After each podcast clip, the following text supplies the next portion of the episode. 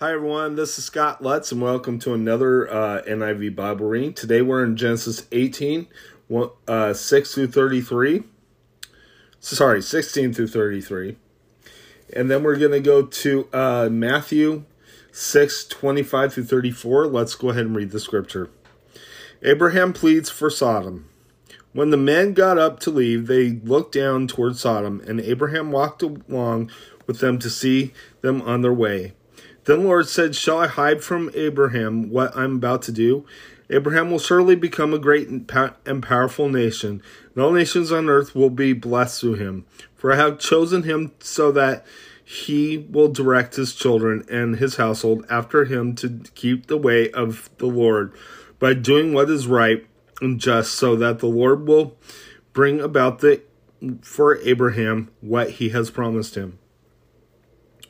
Then the Lord said, The outcry against Sodom and Gomorrah is so great and their sin so grievous that I will go down and see if they have have done is as bad as the outcry that has reached me. If not, I will know. The men turned away and went toward Sodom, but Abraham remained standing before the Lord. Then Abraham approached him and said, Will you sweep away the righteous from the, with the wicked? What if there are 50 righteous people in the city? Will you really sweep it away and not spare the place for the sake of the 50 righteous men in it? For far be it from you to do such a thing, to kill the righteous with the wicked, treating the righteous and the wicked alike.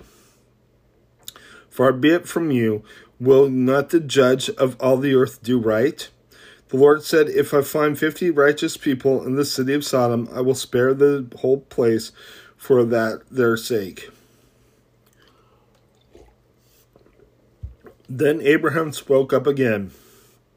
Now that I have been so bold as to speak to the Lord, though I'm nothing but dust and ashes, what if the number of the righteous is fifty less, five less than fifty? Will you destroy the whole city because of five people? If I find forty five there, he said, I will not destroy it. Once again he spoke to him. What if only forty are found there? He said, For the sake of forty I will not destroy, do it. Then he said, May the Lord not be angry, but let me speak. What if only thirty can be found there? He answered, I will not do it if I find thirty there. Abraham said, Now that I have found have been so bold as to speak to the Lord, what if only twenty can be found there? He said, For the sake of twenty, I will not destroy it. Then he said, May the Lord not be angry, but let me speak just once more. What if only ten can be found there? He answered, For the sake of ten, I will not destroy it. When the Lord had finished speaking with Abraham, he left and Abraham returned home. Let's go ahead and head to your New Testament reading.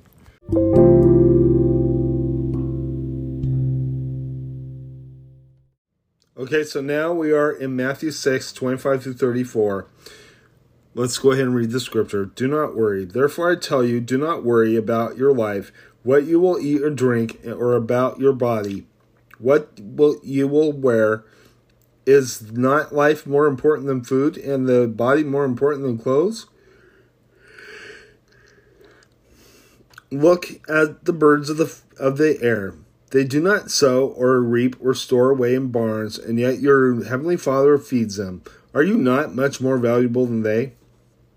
Who of you, by worrying, can add a single hour to his life? And why do you worry about clothes? See how the lilies of the field grow. They do not labor or spin, yet I tell you that not even Solomon in all his splendor was dressed like one of these. If that is how God clothes the grass of the field, which is here today and tomorrow is thrown into the fire, will not he not much more clothe you? O you little faith. So do not worry, saying, What shall we eat? Or what shall we drink? Or what shall we wear? For the pagans run after all these things, and your heavenly Father knows that you need them. But seek first his kingdom and his righteousness, and all things these things will be given to you as well. Therefore, do not worry about tomorrow, for tomorrow will worry about itself. Each day has enough trouble of its own. Let's go ahead and close in prayer. Lord God, I just lift you up. I thank you for who you are, Lord. I just ask that you be with us, watch over us, I pray. In Jesus' name, amen. God bless you. Have a great day.